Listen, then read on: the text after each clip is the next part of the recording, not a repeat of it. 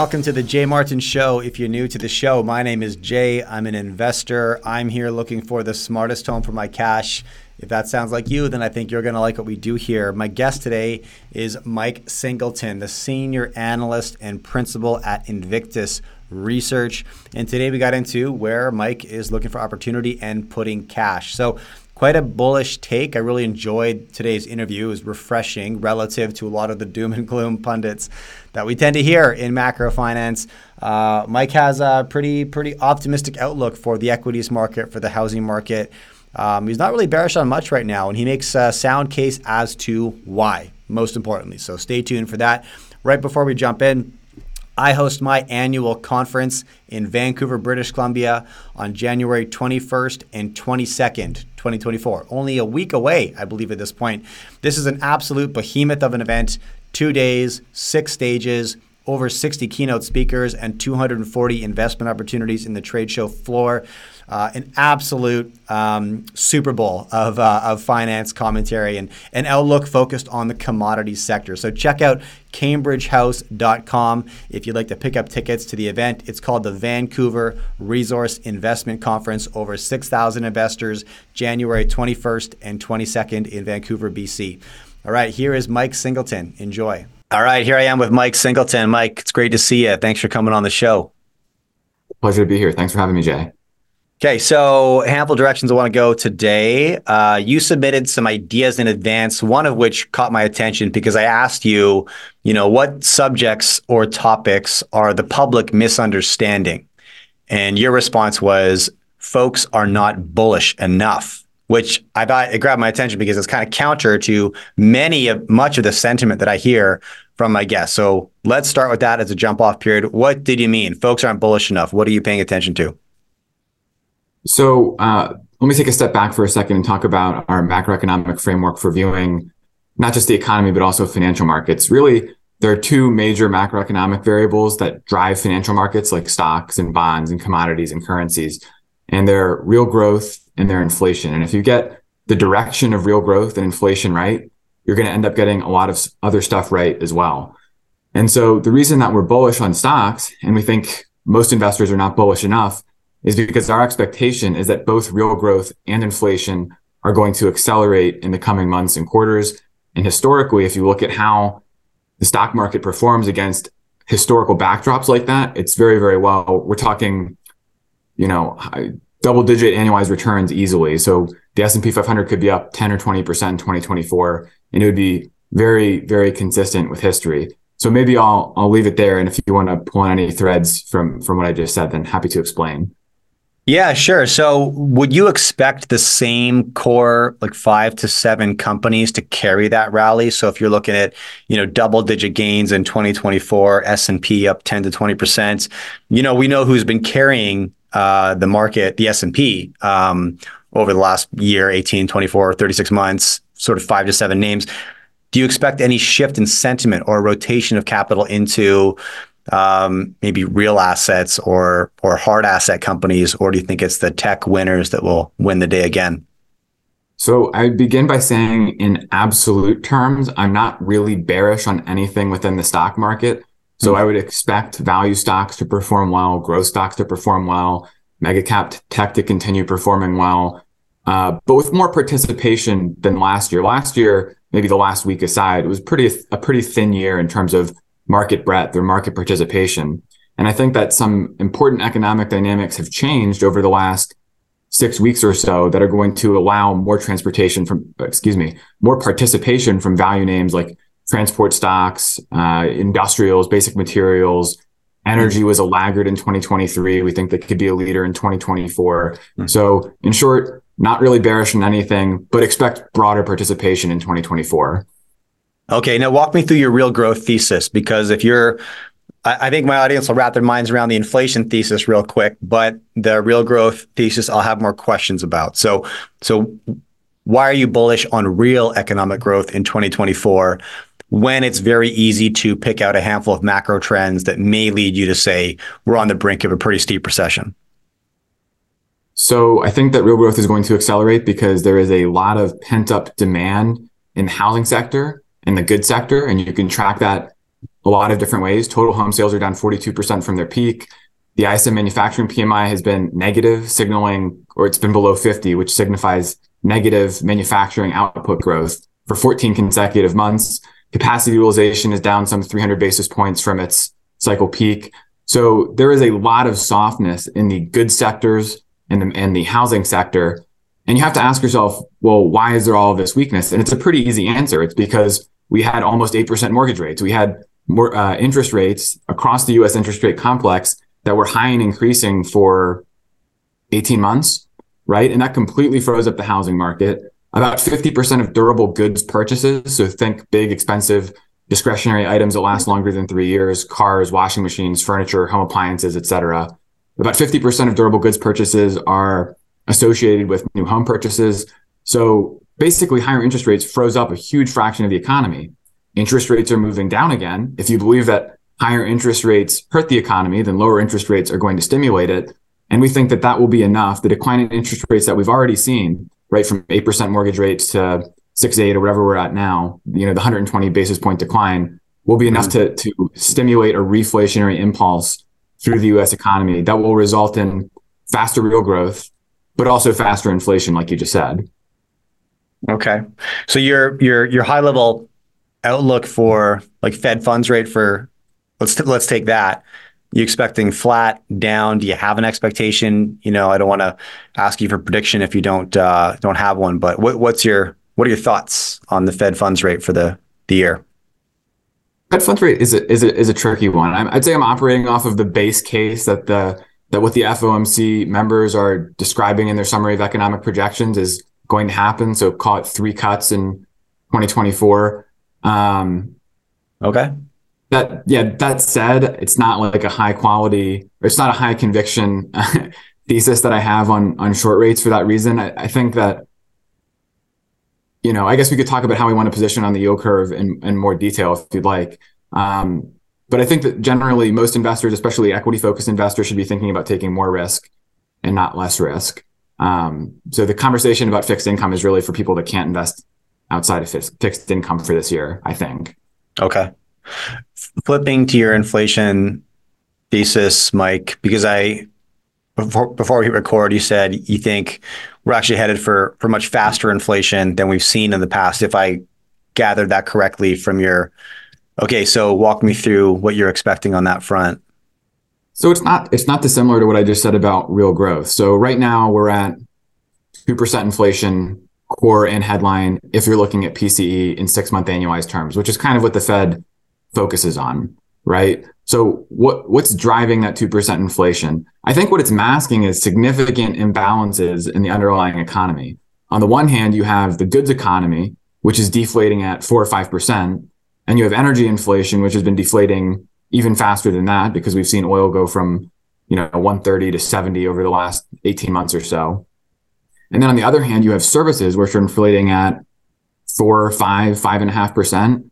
So that's not a sustainable dynamic, right? You can't have the goods economy deflating at four or five percent forever. And you probably can't have the services economy inflating at four or five percent if you want to see two percent inflation over time. So something has to give. Either services is going to follow goods, right? And we'll get deflation, which is essentially a recession scenario, or we're going to see reflation. We're going to see a normalization in the goods economy, which is going to push the headline and the core data back up toward the level of wage growth and the core services data right now. So call it inflation of three, three and a half, four, four and a half percent. Right now, our base case is reflation. We don't we don't think that the conditions are in place for a recession from here. So our expectation is that we're going to see headline CPI, core CPI, headline PCE, core PCE gravitate toward around 4% by the end of this year. And really, that's not driven by anything special except for one, normalization in goods inflation and energy inflation, and two, the labor market remaining more or less resilient. And we can go through our, our logic for, for each of those if you'd like. Yeah, let's start with the labor market. I'm curious. So, um, a couple of things. The first thing I would say is that in order to get a recessionary level of weakness in the labor market, in order to get mass layoffs, you really need to see business conditions. Um, you have to have business owners seeing you have to have business owners believe that they have over invested in staff and mm-hmm. human capital relative to future demand with no line of sight into improvement, right? Because businesses don't like to fire people. Laying off 25 or 30% of your workforce is a huge high friction decision. And you're basically saying you're not going to hire people. You're not going to hire that same quantity of people back anytime soon. Otherwise, you wouldn't do it. And hiring people is a very high friction process, especially in developed countries, right? Mm-hmm. It's expensive. It takes a really long time. There's, you know, a war for talent. If you, if you have good employees, the last thing you want to do is let them go. And so essentially, you know, the thesis is that conditions aren't that bad, right? When you talk to business owners, when you look at survey work, when you look at, uh, you know, the numbers under the hood of the BLS data, it doesn't look that bad. It doesn't look bad enough that we think business owners are going to take dramatic action to reduce headcount in the next few months.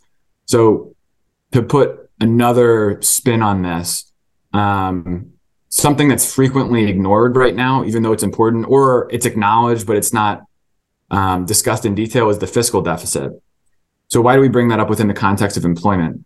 How does the fiscal deficit impact economic data, right? What's the connection between government spending and uh, the economic data that you get from the BEA or the BLS or whatever every month?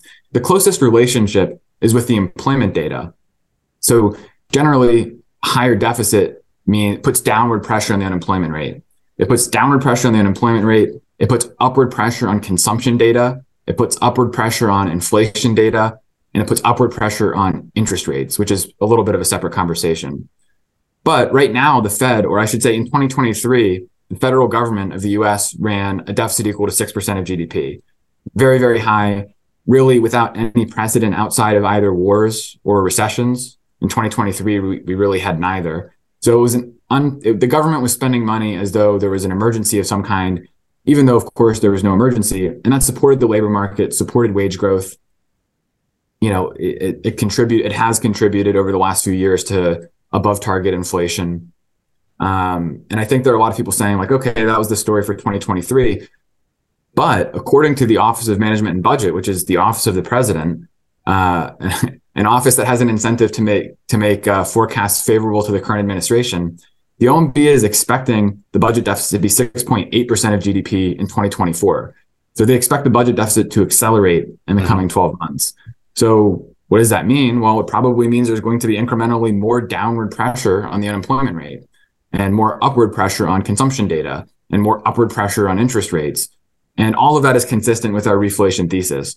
Now, the budget deficit isn't the only thing that matters, but we're talking about between 1.5 and 2 trillion dollars of money being circulated into the US economy and the you know the US economy is only 27 trillion dollars, so it ends up being really really important on the margins. And so uh, unless something really dramatic changes, it's uh, it's hard to imagine seeing a big increase in the unemployment rate in the near term. Yeah, look, that makes logical sense to me. Uh, if you got the federal government spending like drunken sailors, right? There's more cash circulating around for the real economy to play with, to borrow, to spend. Exactly. To uh, you could you could question the policy decision, but the impact of it is uh, is more cash in the economy. What's your portfolio look like right now, Mike? Where are you putting cash? Where are you looking for opportunity? Um, and are you playing more of a defensive game? Probably not. It sounds like from what you shared thus far, you're playing an offensive game, but let, let me know. Right. So I would say that incrementally, I think if you believe the reflation thesis that I just laid out, you have to be taking incrementally more risk. Mm-hmm. And so I'd say that means net exposure up. That means uh, overweighting cyclical sectors like industrials and financials and basic materials and energy and underweighting defensive sectors like utilities and consumer staples and healthcare. Again, I don't expect those sectors to have negative performance. I think they probably will have positive performance, but I think that they'll underperform. If you were to look at a ratio of cyclical equity sectors to defensive ones and overlay it on top of GDP or the ISM manufacturing PMI, they look very similar. And that's very intuitive. More cyclical equity sectors and style factors have more exposure to the growth cycle. So when growth is accelerating and inflation is accelerating, you want to have more exposure to those themes within your portfolio. If you're a fixed income investor, you want to be taking incrementally more credit risk. Um, if you're an FX investor, you probably want to be looking at reflationary uh, currency exposures. So um, I think that the Australian dollar looks interesting, the Canadian dollar. even the South African rand looks pretty interesting. And if you're bullish on the South African rand, that that means that you must really believe there is a reflationary impulse uh, getting ready to sort of course through the global economy because that is truly a risk-on currency. So one one point of vulnerability that maybe I'll just bring up would be, you know, if I think where where are investors looking for the next uh, the next crack in the economy, specific to the U.S. economy, maybe, and consensus may fall on corporate real estate, commercial real estate, and banks' exposure to vacant buildings, banks' exposure to buildings in cities that have foot tra- traffic that's just fallen off a cliff. Um, and, and, this is the next uh, piece of smoke that's about to be a fire. But what's your take on the commercial real estate crisis? Is it a crisis? And if not, why not? Uh, and, and how do you see it? So the way I think about the possibility of a credit event of any kind is that it really depends on the labor market. And so, uh, you know, consumption is is what drives a lot of corporate earnings, right? Pers- consumption from the consumer, and personal consumption expenditures are really driven by just two variables. One is employment, and one is growth in wages and salaries, right? And if you had to pin down one that's really the most important, it's employment you know, if employment breaks, you end up having uh, lower income growth or even negative income growth, less consumption. That means less corporate earnings. That means corporations that can't meet the interest payments on their debt or, you know, commercial, commercial real estate or, or whatever. And that's how you get defaults on debt and so-called credit events, right? Mm. So I think the data that everyone should be watching and the big risk to our reflation thesis is that the labor market gives out. And there is some reason to think that's possible. If you look at the, the, the majority of the labor market data in aggregate, the labor market is clearly softening. So if you looked at average uh, weekly hours worked, it's at a cycle low. That's typically a leading indicator for, say, the payrolls data. If you look at temporary payrolls, uh, they were down 30,000 uh, net last month. They've been declining for, you know, a while now. Uh, if you look at uh, you know, various cyclical sectors, interest rate sensitive sectors within the labor market, they've been relatively weak.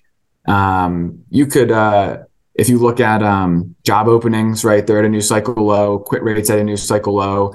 If you look at the Kansas City Fed's index of labor market conditions, which is a great index that kind of combines a lot of these things that I'm talking about, it's clearly exhibiting pretty strong negative momentum. And the reason this matters is because all this labor market data that I'm referencing tends to be auto-correlated, which means it exhibits strong trend. When it's going up, it tends to continue to go up. When it, you know, turns down and starts going down, it tends to continue going down. Right now, it's going down. So the question is, is it going to continue going down and cause the US to go into a recession and cause a credit event like you're describing? Or is the easing of financial market conditions that we've seen, you know, this 100 basis point decline in interest rates, stock market uh, running up close to new highs, will that easing of financial conditions be enough to turn uh, the momentum in the labor market around, or at least stop it, at least cause it to go sideways, right? At least cause it to stop going down. And Invictus, we're inclined to think the answer is yes.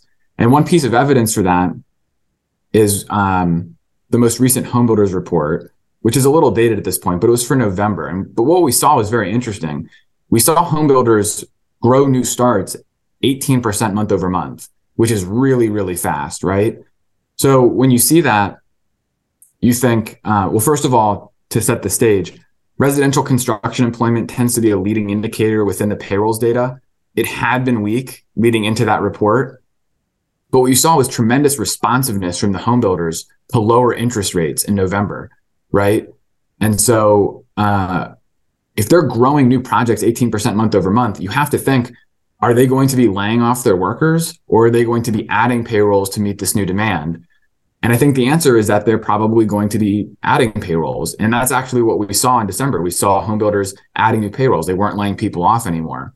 And so I think the highest frequency data that we have suggests that labor market conditions are stabilizing and, and possibly getting ready to start improving.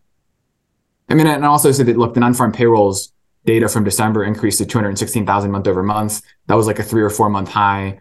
Uh, which is just to say it's it's more incremental evidence that labor market conditions might be improving on the margins. Yeah. Okay. Okay. And I yeah, the, the comments on the housing starts. up 18% month over month since November. Is that, did I hear that? There yeah, it's November versus October. So there was November 18% versus October. Housing starts right. up 18%, obviously positive for the labor market. You also mentioned earlier, you know, housing, uh, was it demand was down 42% from the peak? What, total what was transactions? Total, total, transactions. transactions. So new, new home sales plus existing home sales are down 42% from their five year high. From their five year high. Got it. Okay. Um, and inside of that, you know, you could say there's some severe, probably some serious pent up demand, right? Which is um, potentially going to whiplash here. Right. Interesting. Okay. Okay. So, so uh, S&P probably up 10, 20%, regardless, bullish, quite, quite bullish on S&P 2024. Uh, housing similar as a consequence of uh, pent up demand and now um, reduced mortgage rates, inspiring people to get back into the market. Home builders have recognized this and they're now putting product out they hadn't been for a while. And now they're putting more product back on the shelf. Uh, that's going to take some time. And so I think maybe if the uh, home buyer's appetite returns prior to new inventory hitting the street, I, I don't know if you if you mm-hmm. think that balance weighs in at all to uh, to the bullish sentiment, or maybe I'm overthinking it. Um, if I misinterpreted anything there, let me know. Otherwise, where do you land? Do you, do you track, you know, alternative assets, things like cryptocurrencies? Are you looking at the rally in the crypto markets and investor interest and demographic spread and all this? What's your take there, Mike? Not not quite as much time as we spend on the stock market, right. uh, and we and we evaluate crypto more from a macro perspective, more in terms of the economic data that it tends to track over time. And I like I, I could talk about housing uh, and other alternatives as well if you would if you'd like later. For crypto, I would say crypto is just the quintessential risk on asset. It has a very strong positive correlation with all growth data. It has a very strong positive correlation with all the monetary policy data. So, what are the backdrops, the, the macroeconomic backdrops in which crypto tends to do very, very well? It tends to do really, really well through reflations, and it tends to do really, really well when the Fed is easing, or at least when interest rates are stable, mm. right?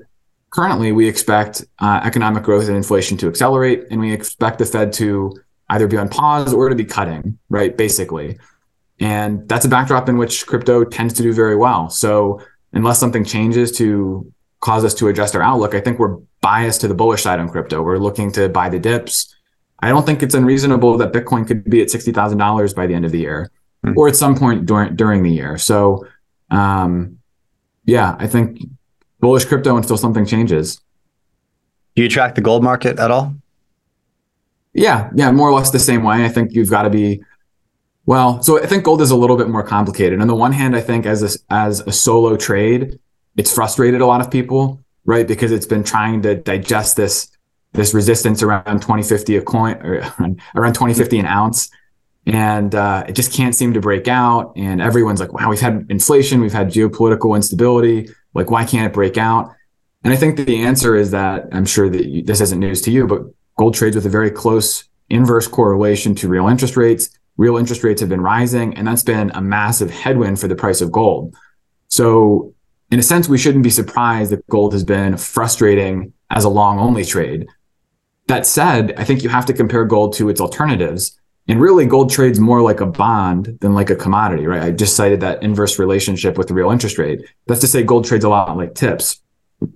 But if you were to compare gold to its uh, closest alternative, let's say the 10 year note, uh, gold has performed much, much better. Since the beginning of 2021, when we saw interest rates start to rise, right? Gold is up, I think, about 8%, and the 10 year note is down 30% or something like that, right? Gold is vastly outperformed its alternative. So if you were long gold, short treasuries, right, that was like a big short caliber blowout trade. I mean, you've crushed it. So, um, you know, gold gold hasn't done as badly as it seems on the surface. And then I would also add, like, look, when these historical relationships decouple, right, when you see gold performing better than it should, given its historical relationship with interest rates, that makes me bullish, right? Because I think when interest rates eventually do start to decline, and who knows when that'll be, right? That is going to be more gas in the tank for the bull market that gold uh, eventually goes on. So um, if I'm just if I have a long only book, I'm waiting for gold to break out above 2050. If I run a more complicated book with long short positions and I'm flexing gross exposure up and down. Um, I think gold is interesting. With strong economic conditions, does that does that temper your enthusiasm around an asset like gold? As a standalone trade, yes, generally, right? If the economy is becoming more productive, if real growth is accelerating, generally that means uh, there's an opportunity cost to owning gold, right? When the economy is doing well, you want to own productive stuff.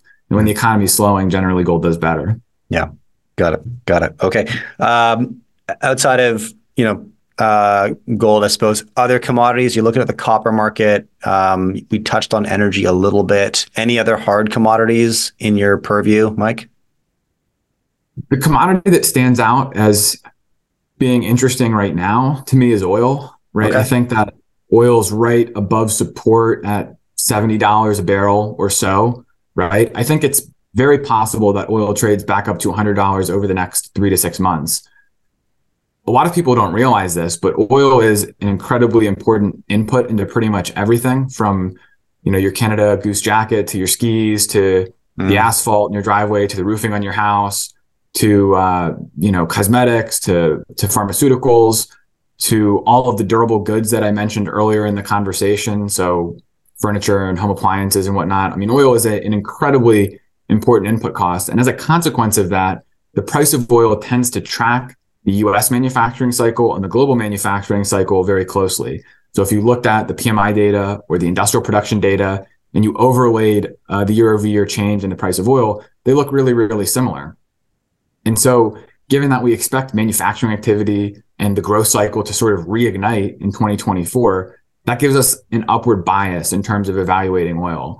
And um, we think $100 is a is a reasonable price target. And needless to say, given oil's leading correlation with the inflation data, if we do see $100 oil, the conversation around inflation and monetary policy is going to be very different. So I think uh, we did the math on this recently. If oil hits $100 by, I think it was June, it would imply headline CPI of 3.9%, you know, all else held constant, which it never is. But uh, it's a good way of setting your expectations. If we saw $100 oil, that would put upward pressure on CPI inflation towards something closer to 4%. And we don't think that scenario is out of the question at all. And that's not even allowing for things like supply shocks mm-hmm. or uh, more geopolitical instability. This is this thesis is really just predicated based on the uh, reflationary impulse uh, enabled by the decline in interest rates that we've already seen. Mm. Okay.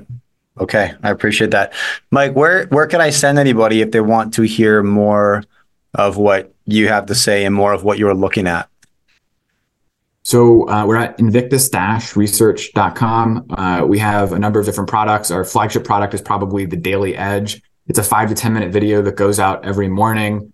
Uh, lots of intuitive charts and graphs. The goal is to take the prior day's economic data, explain it in very accessible language, um, you know, dispense with all of the all of the industry jargon and and and put the data in the context of the business cycle and to make it kind of interesting and, and fun along the way. And you can also find our work at Invictus Macro on Twitter. Yeah. Okay. Look, I want to thank you for coming on today and uh, chatting with me and opening up the the the curtain on where you're putting cash and where you're looking for opportunity, Mike. I appreciate it. My pleasure, Jay. Thank you for having me. All right.